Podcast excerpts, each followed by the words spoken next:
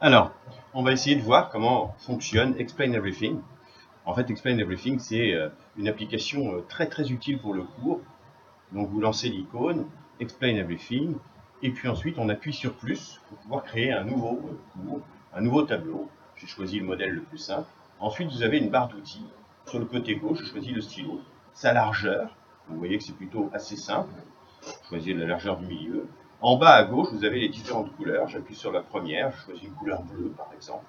Vous pourrez choisir une toute autre couleur. Et puis ensuite, j'ai plus qu'à tracer mes traits hein, avec l'outil crayon que vous avez. Donc, euh, vous voyez, il est activé en haut à gauche de l'écran. Voilà, ça c'est pour l'outil crayon. Il suffirait de changer de couleur pour faire autre chose. Si on utilise l'outil forme qui est juste sous le crayon, on peut choisir un outil forme et euh, tracer les formes qu'on veut, choisir encore une fois les couleurs, désirées. Là, je reprends le crayon, je fais un carré. Ensuite, je vais pouvoir prendre un carré et puis faire un, carré avec un tour rouge. Je pourrais changer ces couleurs, bien évidemment.